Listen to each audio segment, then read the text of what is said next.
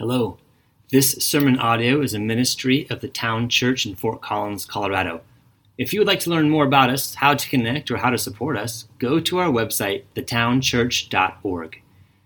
While listening to the Bible preached is a healthy part of our spiritual formation, it is not the whole picture. So, if you are not a part of a local church, we encourage you to prayerfully commit to a local body of believers where you live. We are glad you can join us, and we hope God uses the following sermon to reveal more of His glory to you. Hey, it's good to be with you all this morning. It's good to, good to see your smiling faces. Uh, it's good to be with you. My name is Vince. I'm one of the elders here, pastor over preaching and vision. If we haven't met, I'd love to meet you. I'm going to do this quickly before I forget. I'm getting glares from the kids. Um, if you are in elementary school, then we'll dismiss you now. We dismiss uh, you all um, a couple times a week where you can be with your peers and learn about Jesus, the same things we're learning about in here, but together with your friends. So go ahead and, and uh, go there. Okay? Here we go. Um, we have been working through the book of First John over the last couple weeks. So if you have a Bible, would you go ahead and grab it and turn to the letter that John has written? First John. It's in the New Testament, which is the back half of your Bible. Uh, you've got all the letters near the end of your Bible. Hebrews is a big one. And then you've got 1st and 2nd Peter and then 1st John. So go ahead and make your way to 1st John. If you're um, in a Bible, if you're scrolling through your, your device, you can find it that way. We've been looking at this letter, a letter written by John, probably written to the churches in Ephesus. Uh, John is by now an old man, probably some of the last writings we have in the Bibles, writing with great affection for his brothers and sisters, um, writing a letter not really to correct them on an issue um, per se, not, not a specific thing, but just to, to show them, to let them know, to remind them that they do have a God who is knowable, a God who can be known and, and, ways in which we are known. And we know these things. We can be certain of them. That's, that's John's point. You can be certain of these things. You can be sure of these things that you, you are known by him. You are loved by him. He gave his son to pay the penalty of sin. And if we know and love God as an overflow of that, this has been John's um, uh, uh, words to us over and over. If we, we, we are loved by God, we know God, the overflow of that then as we walk uh, uh, toward obedience, not toward sin. And so we saw this profoundly last week that we can know we know God as we keep his commandments. And the love of God, John says, is perfected in us when we keep his word. And so we see this beautiful love of God shown in the sacrifice of his son. We're told that his blood cleanses us from sin. This is the gospel. We get to see the gospel played out um, in, in these pages, in these words. Beautifully uh, saw this last week, where God's wrath was placed on Jesus, and we receive God's favor, not because of anything we've done, but because of uh, the grace of God shown through his son. And the overflow then of that is, is confession. Now, here's what I, I said last week. We'll say it again. Confession then when we believe the gospel, confession is not embarrassing and it's not belittling, but confession of sin is something we do as an overflow of knowing God has already taken care of the cost of our sin through his son. So the gospel is lived out um, in, in, that way. We see it. And so um, the way that the, then we see that is, is that we have a love for others and a love for God. And I think that's what, uh, not I think, we are going to see that um, today over and over, that we have a love for others and a love for God. So, First John is what we're looking at, chapter 2, verses 7 through 17 this morning. And if you are able this morning, I'm going to invite you to stand with me as I read the entire text. At the end of our reading, I will say, This is God's word, to which you can say, Thanks be to God. Um, this is how we respond, knowing that it is um, a, a great gift of God. Starting in verse 7, John says, Beloved, I am writing you no new commandment, but an old commandment that you had heard from the beginning. The old commandment is the word that you have heard. At the same time, it is a new commandment that I'm writing to you, which is true in him and in you, because the darkness is passing away and the true light is already shining. Whoever says he is in the light and hates his brother is still in darkness. Whoever loves his brother abides in the light, and in him there is no cause for stumbling. But whoever hates his brother is in the darkness and walks in the darkness and does not know where he is going because the darkness has blinded his eyes. I'm writing to you, little children, because your sins are forgiven for his name's sake. I am writing to you, fathers, because you know him who is from the beginning. I am writing to you, young men, because you have overcome the evil one. I write to you, children, because you know the Father. I write to you, fathers, because you know him who, whom is, who, who is from the beginning. I write to you, young men, because you are strong and the word of God abides in you. You have overcome the evil one. Do not love the world or the things in the world. If anyone loves the world, the love of the Father is not in him. For all that is in the world, the desires of the flesh and the desires of the eyes and the pride of life, is not from the Father, but is from the world. The world is passing away along with its desires, but whoever does the will of God abides forever. This is God's word. And you may have a seat. Um, remember that part of the reason that John wrote this letter was to, was to show us the, the sure and certain signs that we know God and that we are known by Him. Now, I don't know where you are this morning. I don't know what kind of um, uh, mood or attitude or what kind of week you've had. You've walked in here this morning. I don't know where each of you are, um, but, but this sort of understanding that, that we can know God and that we're known by Him, that kind of understanding um, is exactly what I need in this season. I'm writing sermons and, I, am working through um, work from a place of emotional depletion in a lot of ways.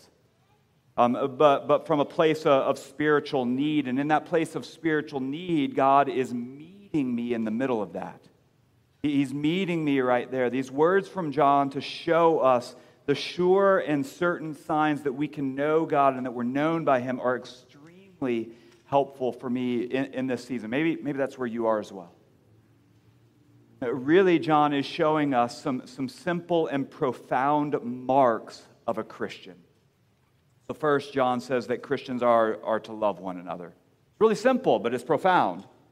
Christians are to love one another. He's very straightforward. Again, a term of affection in verse 7, he starts, Beloved says, I'm not writing you a new command. This is actually an old commandment. It's an old commandment, and at the same time, it's a new commandment. It's both. It really spans uh, uh, the time as a command that you should know. Now, what, what command is John talking about? Uh, this is a profound command that John is moving us toward. When we think of who is writing, we've got, we've got to keep that in mind. Who's writing? John, right? A disciple of Jesus, one of Jesus' closest friends and followers, one who is remembering that intimate setting around the table that night when Jesus stripped down to wash his disciples' feet. It's that John who's in that room, right? We've got to remember the context of, of who is writing this letter. That John who was there with Jesus when he washed the disciples' feet in an act of humility and service. But, but not just an act of humility and service, it was, also an act uh, as an example for us as well. Do you remember that scene where, where Jesus says, If I then, your Lord and teacher, have washed your feet, you also ought to wash one another's feet? For I have given you an example that you also should do just as I have done. And you would think that after such a, a beautifully life changing moment, something so profound as that, that there would be radical life transformation among his friends. And there was, I, I think, probably to some extent. You would think that there would just be radical transformation, but instead, after Jesus humbles himself and serves his friends, something devastating occurs. Uh, one of his close friends leaves the table to betray him, and after that, uh, Jesus reveals that another one of his friends would deny him. And so we enter into this intimate setting among friends, Jesus serving them. What, what, what uh, starts as Jesus serving them turns into betrayal and denial. And sandwiched between those two sections, one friend's betrayal, one friend's denial, Jesus gives the new command. And this is what he says He says, A new commandment I give to you, that you love one another, just as I have loved you. Think about that. Think about the setting. But what has just happened, what's about to happen, he says, What? A new commandment I give to you, that you would love one another. How? Just as I have loved you, you also are to love one another. By this, all people will know that you are my disciples if you have love for one another. The same John who was in that room that night to hear this new commandment is now writing to his friends, and by extension, he, he's writing to us, and he writes and he says this Beloved, I'm not writing you a, new commandment. This is actually an old commandment. It's an old commandment from the Levit- Levitical law that we're bringing over, but it's a new commandment in that Jesus has given us something new to look at. He's given us some ways to think about this. Jesus has shown us the ultimate ways in which this commandment can be carried out. This commandment spans time as a command that you should know. In fact, if you are a follower of Jesus, if I'm a follower of Jesus, it's a mark on our lives. It's our brand. It's the thing that defines us because it defines Jesus. Or, or, or would we say, Jesus defines it? Right? This command, however, ha- has an enemy, doesn't it? It has an enemy. This command to love others as Jesus has loved us has an enemy. I want you to hear this well. I, I need to hear this uh, as well. The, the command to humbly and sacrificially love others as Jesus has loved us has an enemy, and that enemy is what? Self, right? It, it's self. It's me, it's you. Loving others is in direct opposition to where we naturally are hu- humanly inclined to lean, isn't it? You feel that? Uh, John says, Beloved, I'm not writing something new. This is old, uh, but it's new in that Jesus has shown the way. And if you're truly follower of Jesus, this is also to be your way. This is, this is our way. That's what John means in, in verse 8. The darkness is passing away. This way of, of sinful life is fading away. As Jesus, who is light, continues to work on us, the Spirit continues to work in us. We're shaped by Jesus and his love toward us. And if that, that's confusing, John helps us by showing how it's worked out in life, the, the implications of this command on us. And he shows us in three different ways, using this word whoever to mark the ways that he's showing us whoever, whoever, whoever. In verse 9, he says, Whoever says he's in the light but hates his brother is actually still in darkness. Whoever says he, he's following Jesus, whoever claims to be walking in the way of Jesus but hates his brother is actually not walking in the way of Jesus. Whoever. Verse 10 again, whoever loves his brother is in fact in light, showing signs of walking in, in, in, the way of Jesus, revealing that he or she is like Jesus. So as you love your brother or, or sister, you're walking in the light and there's no cause for stumbling. When do you most often stub your toe? Right? Coincidentally, it's, it's right around the time where you most often say things you shouldn't, right? Um, when you most often stub your toe is at night, right? You get up to check on a kid, you get up to use the bathroom, whatever that is, and the, the edge of the bed reaches out to grab your toe. You know that moment? Why? Because you can't see it. That's the point that, that John is making that, that in these moments of darkness, when, when, when light isn't illuminating the things that are around, those are the things that, that cause you to stumble. Whoever loves his brother is walking in the ways of Jesus, nothing is tripping him up whoever. Again in verse 11, whoever hates his brother or sister is in the darkness and walks in the darkness, doesn't know where he or she is going. This darkness is blinding. So here's what John is doing. We've seen this over and over, and, and we'll see it in the, the verses to come. He's using these stark contrasts of light and darkness to help us understand the way of walking in step with Jesus or not walking in step with Jesus. These are opposites, stark contrast. But this, uh, this light and dark contrast is related not just to light and dark, but, but to what? What is John trying to help us understand? Another very uh, stark contrast, and that is this love and hate. You ever think about those as, as love and hate? I think we think of love and not love. Isn't that how we often think about it? Love and, and oh, I didn't really love them. John says, no, it's, it's love and hate. They're active opposites, right? These aren't simply feeling emotional opposites. These are actions and they're marks on us. Right? The call of the Christian is to love others. Again, this may be subtle, but I think it's important. The call on the Christian is not don't hate others. Right? It's subtle. The, the call on the Christian is to actively love others. In the positive, the call is to love others. This is how we will be known because we're modeling the one who is worthy to be known Jesus. Christians love others. It's revealed in, in their action, it's visibly seen among us. I was thinking about um, how this ought to impact us as a church, as the town church. How, how, does, this, how does this impact us? I'll just be honest, and I'm included in this, so I can say this. We are a group of really strange people, right? And all of those who laughed it awkwardly right there um, are, are, are among us right? We are a group of really strange people coming from very different life experiences, very different backgrounds, um, very different hobbies and likes and, and dislikes, very different ages and seasons in life, different economic backgrounds. We are all so very different in so many ways. In fact, if you were to say, hey, would you pick a, a group of 200 people from Fort Collins and put them together, you would not come up with this group, right? In fact, I think it's the very, the very thing that, that draws us in together. We don't have some artificial earthly thing to build our love around, right?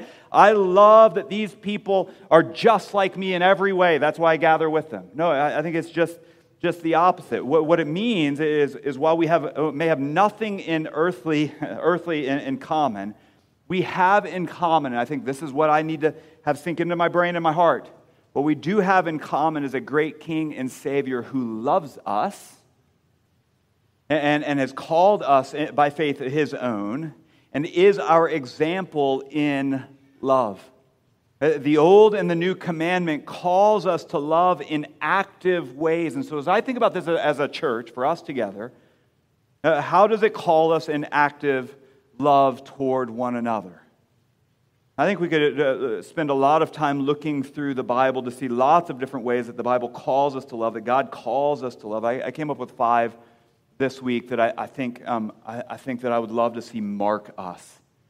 Uh, and I'll just say them this way Christian love calls us to humbly serve. That's first. Christian love calls us to humbly serve. If you want to write down some verses um, that go along with these, you, you certainly can. Paul reminds us in Philippians 2 that Jesus is our example in that. He did nothing from selfish ambition or conceit, but humility counted others more significant than himself. And we're called to be the same. This is the, uh, the start of loving others. This is exactly what Jesus did in loving his friends when he washed their feet. Christian love calls us to humbly serve.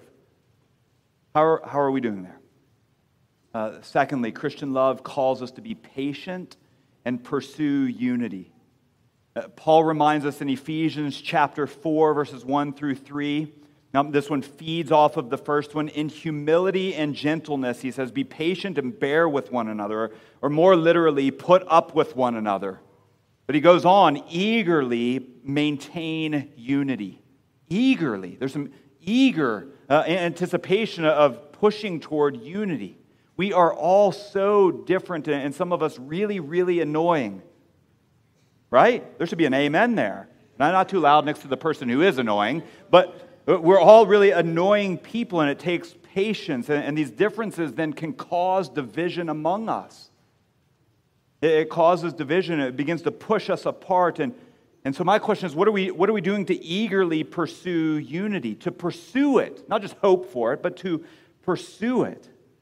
Christian love calls us to be patient and to pursue unity. Together, we are family. Something we've been talking about as elders, and we, we don't know why this is yet. And um, we're, we're working through how to, how to shepherd a people, care for a people, but we seem to be in a season where, where um, people are leaving, uh, leaving the church, not just our church, but leaving the church. So often, what happens is people will come to us then as elders and say, Hey, where, where's so and so? And our pushback would be to say, if we're all pursuing unity together, go ask them.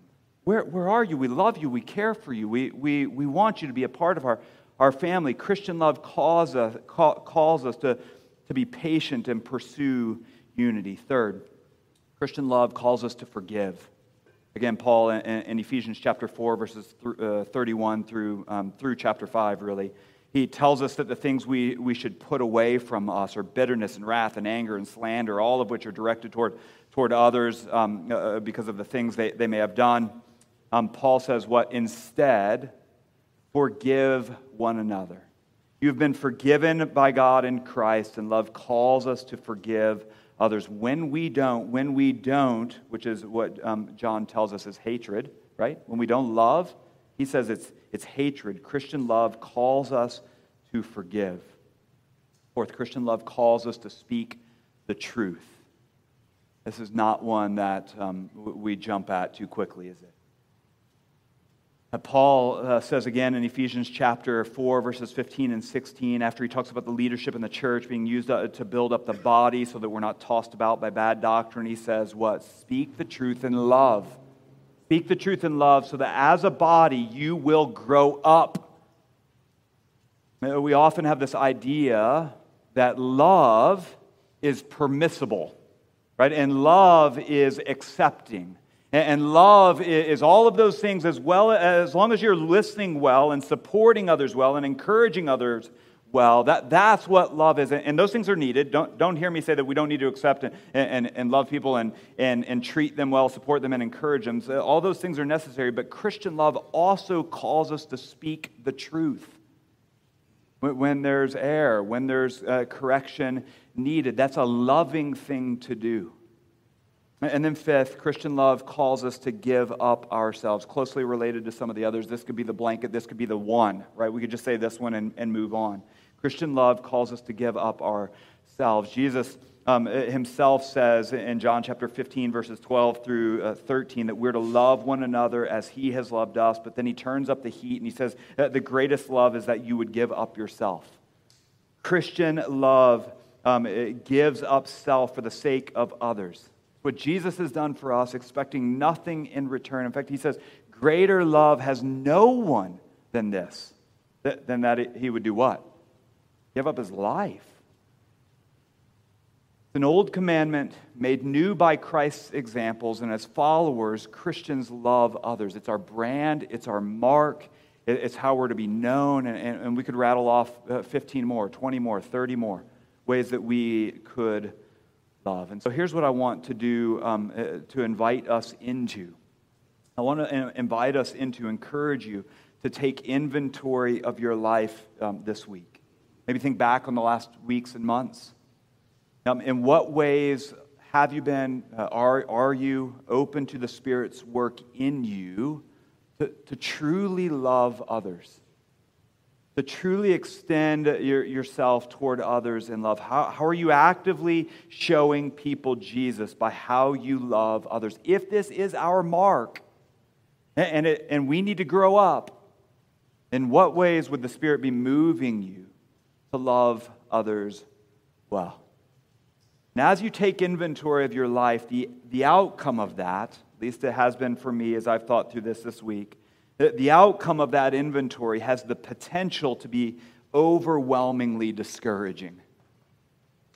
I've thought a lot about um, that this week as I've worked through this passage where I've seen areas in my life. The Spirit's brought to mind areas in my own life where I haven't loved others well, where I haven't loved Kirsten well, my wife, where I haven't loved my boys well, where I've said things, uh, sharp things to them, when, when I've been impatient and I haven't loved them well, where I haven't um, loved some of my family members well, where I haven't loved uh, my friends or coworkers well, where I haven't um, loved some of you all well, maybe in ways that I don't even know about.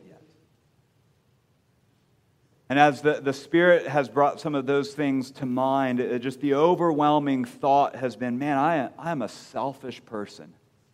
I, I'm a really selfish person that, that doesn't love well. And I, I, I, want to be quick to forgive, but, but I'm, I'm just not where I need to be. And I, I want to be patient, but, or, but I'm not where I need to be. And I, I want to be courageous enough to speak the truth, but often I'm, I'm not. I'm, I'm a coward in a lot of those things. And, and the Spirit brought these things to mind over, over this last week as I was thinking through this passage. And, and the thought that came to mind uh, was really overwhelmingly discouraging for me. What are you doing? Who are you? And this is also an area I think the enemy can quickly sneak in to torment all uh, and show me all the ways I'm a loser and tempt us to despair in so many ways and, and point us to our, our guilt. And, And then, so the encouraging side is the, the world steps in then and says, oh, hey, don't listen to the enemy, love yourself. Right? And so we've got these combating things going on. It's almost as if John, in this letter, uh, senses uh, this and senses the, the Spirit's work, the enemy's desire to destroy, and the wooing of the world to, to encourage you to love yourself. John steps in, I think, with this reminder of Christian identity. I think this is so helpful. This reminder, you see it kind of sandwiched in there, the sing songy back and forth bit in, in the letter, where he just brings us into this reminder of Christian identity. Who are you in Christ? Because of what Christ has already accomplished, who are you? And he goes through these different age categories in the church, this back and forth through uh, this poetic reminder. Starting in verse 12, he says, I'm writing to you, little children, or, or to the church at large or, or, I'm writing to you, fathers, those who uh, in the church who are, who are more mature, those men and women in the church who are more mature. I'm writing to you, um, young men, young men and women, those who are, are less mature. I'm writing to the church at large to encourage you, to, uh, to, uh, to, to remind you that your identity is secure in Christ because of what Christ has already accomplished. Let me just push all these together and show you the encouragement that we need. Verse 12 Your sins are forgiven. Verse 13, you know Jesus, the one who's been from the beginning. Uh, again, verse 13, by faith in Jesus, you have overcome the evil one. Uh, verse 13, you know the Father. Verse 14, again, you know Jesus. Uh, uh, verse 14, again, by God's grace, you are strong. The word of God abides in you, and you've overcome the evil one. Let that rest on you. Jesus is our example in loving others. Christians love others. That's our mark, that's our brand. Will we nail it every time? No. Uh, but be encouraged. Your sins are forgiven. You know Jesus. You know the Father. You, by, by God's grace, have overcome the enemy. Your identity is secure. There is no, no need for scrambling to receive God's love. Who needs to hear that this morning? I, I do. Uh, who is wavering? Who is struggling? Who is discouraged? Who feels beat down? Who, who feels like they can't do anything worthy of God's acceptance? We feel that way at times. Who's feeling like their sin is so overwhelming they don't know where to start? Who, we, we feel those things. Maybe just, I'll, I'll put it this way. Who right now is just feeling kind of blah?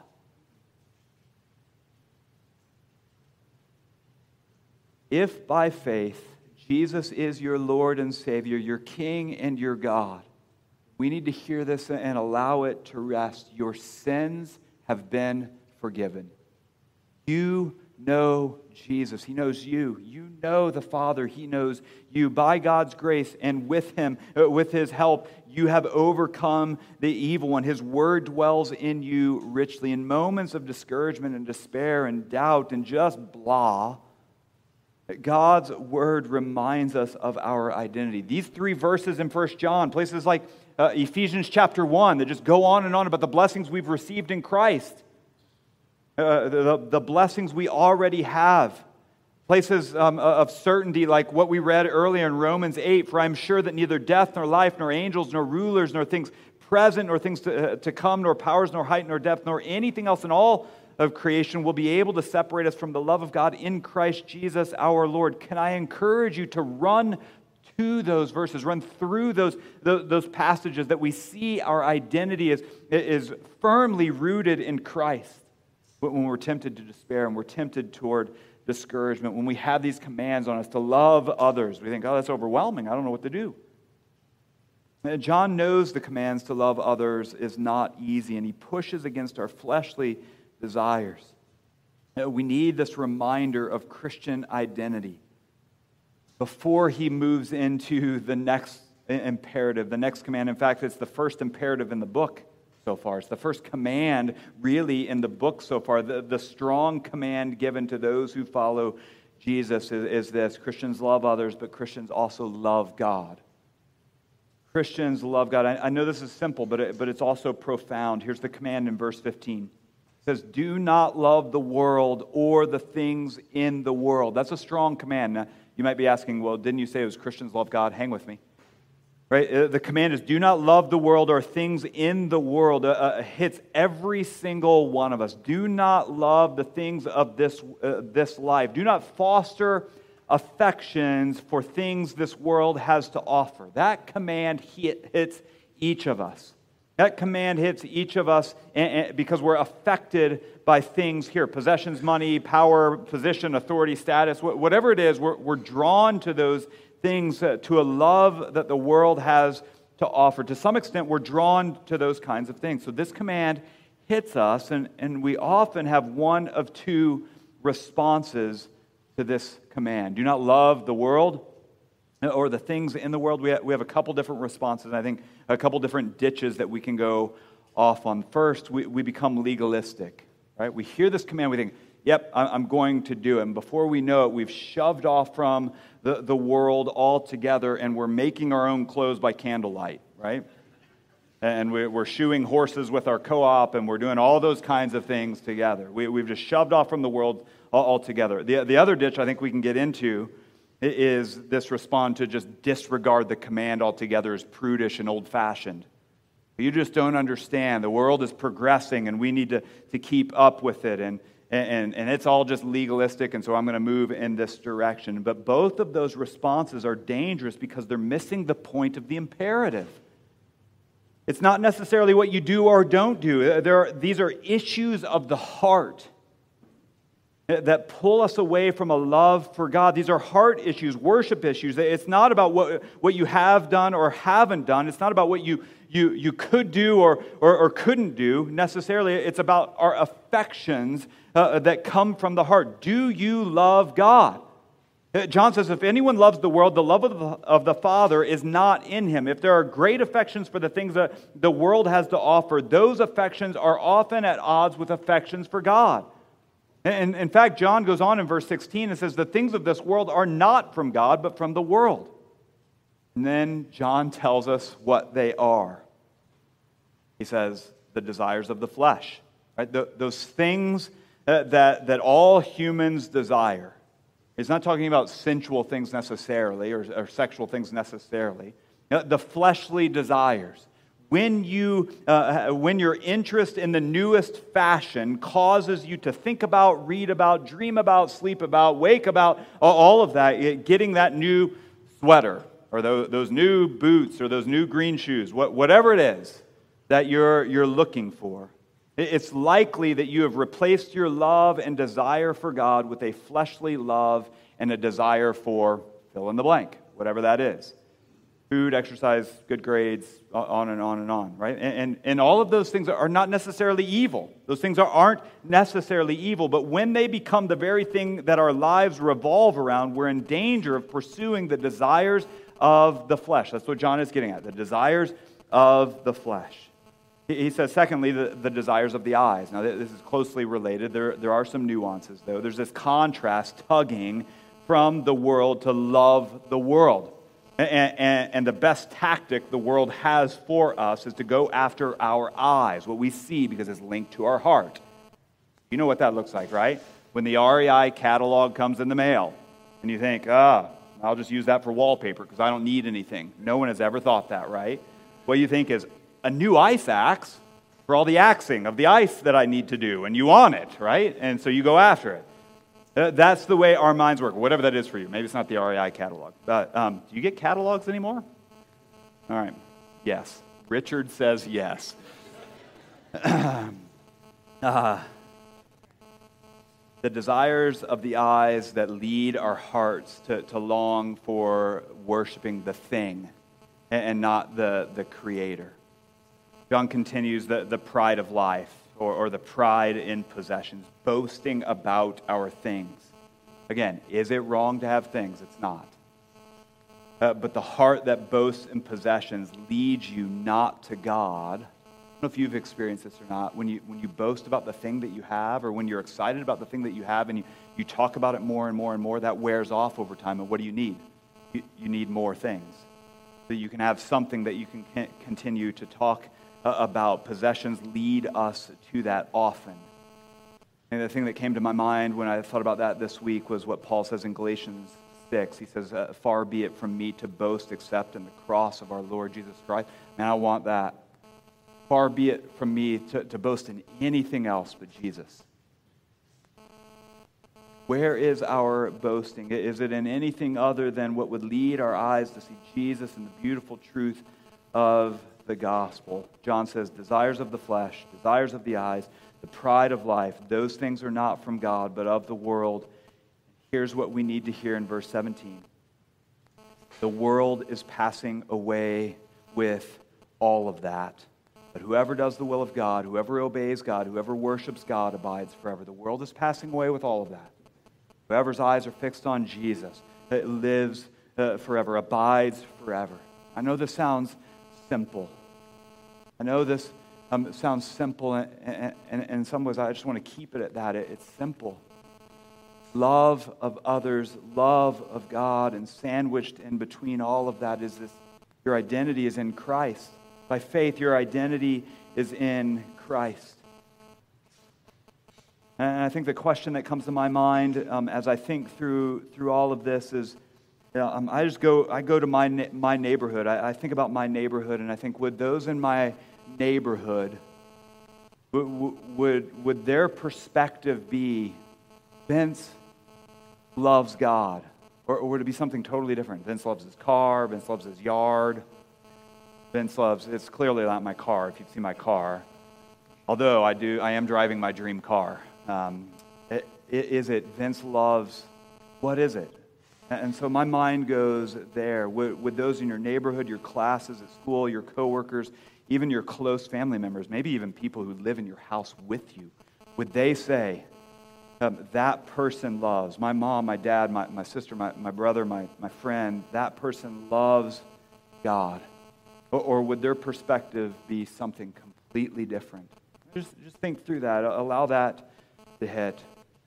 I said this several weeks ago, um, but, but when we sat in the emergency room the night that um, Ezra was taken down to Children's Hospital to be admitted, I, I, I, gathered with Kirsten and Ezra that night, and my prayer with them um, was, I want people to see Jesus in us what I want. I want, I want people to see our love for Jesus in all of this. Now, would I have chosen that to be something that, that my son would have to walk through? Absolutely not.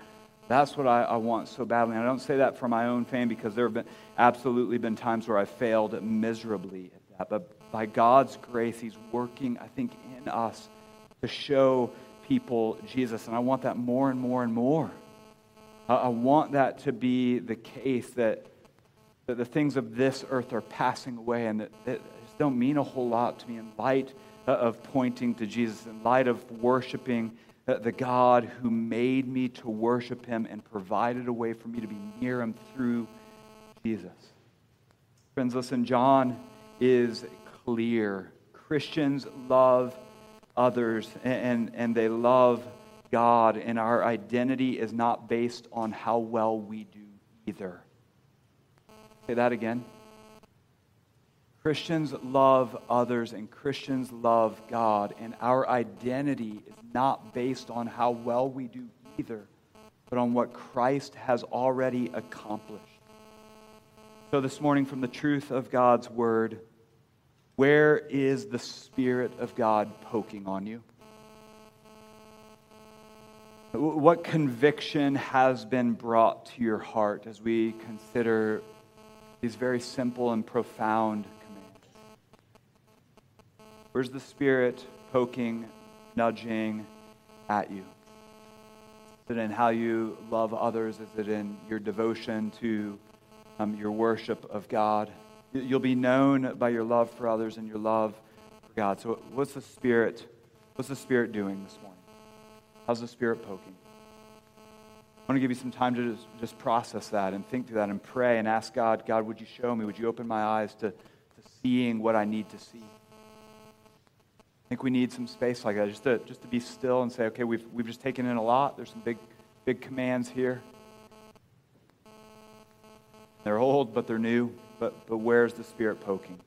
I'm going to give you some time to do that, and then we're going to celebrate the, I think, the, the greatest gift of, of love that we have ever, will ever see. Not I think. I keep saying I think.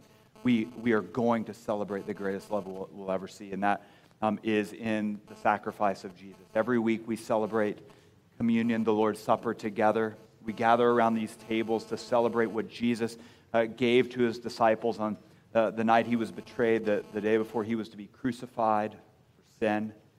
Broke bread and shared wine with them and, and, and, and gave them new uh, pictures of what was to come. Breaking the bread, he said, This is my body broken for you.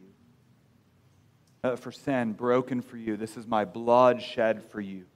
Pointing to the bread and the wine. Take it and eat and drink in remembrance of me. And so every week together as a church family, we celebrate what? That we're all in desperate need of a Savior. That we have a Savior.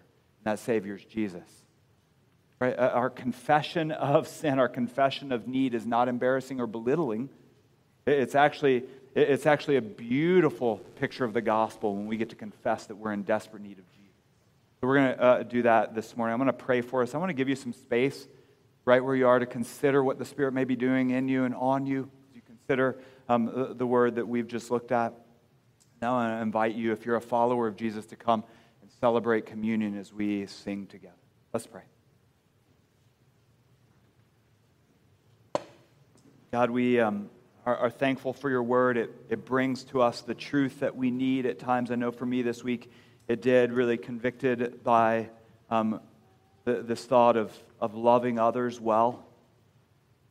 It's a mark on my life of how I point to you.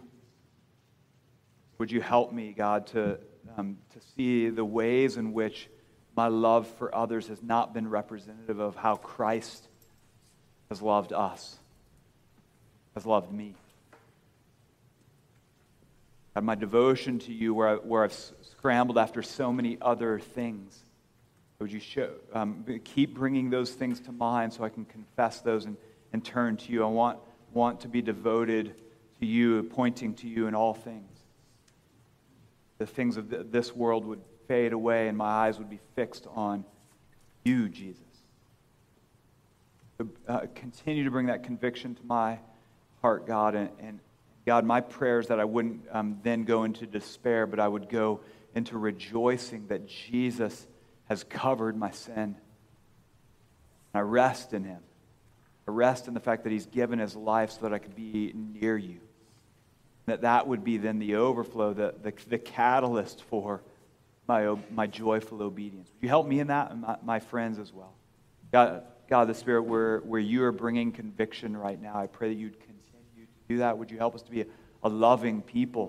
Would you help us to be um, a, the kind of people who love one another well, um, to, to represent Christ, to show Jesus? Help us in that. Where you're bringing conviction, God, I pray that we would have the courage to confess it as sin. Be open handed and say, God, take this from me, that we would uh, then, by your grace, repent. Your help there resting on us today, God, I pray that it would be this that our identity is in you because of Christ. We are your children. Sins have been forgiven. We know the Father, we know the Son. The Word abides in us. Help us to believe that. All these things. name of Jesus.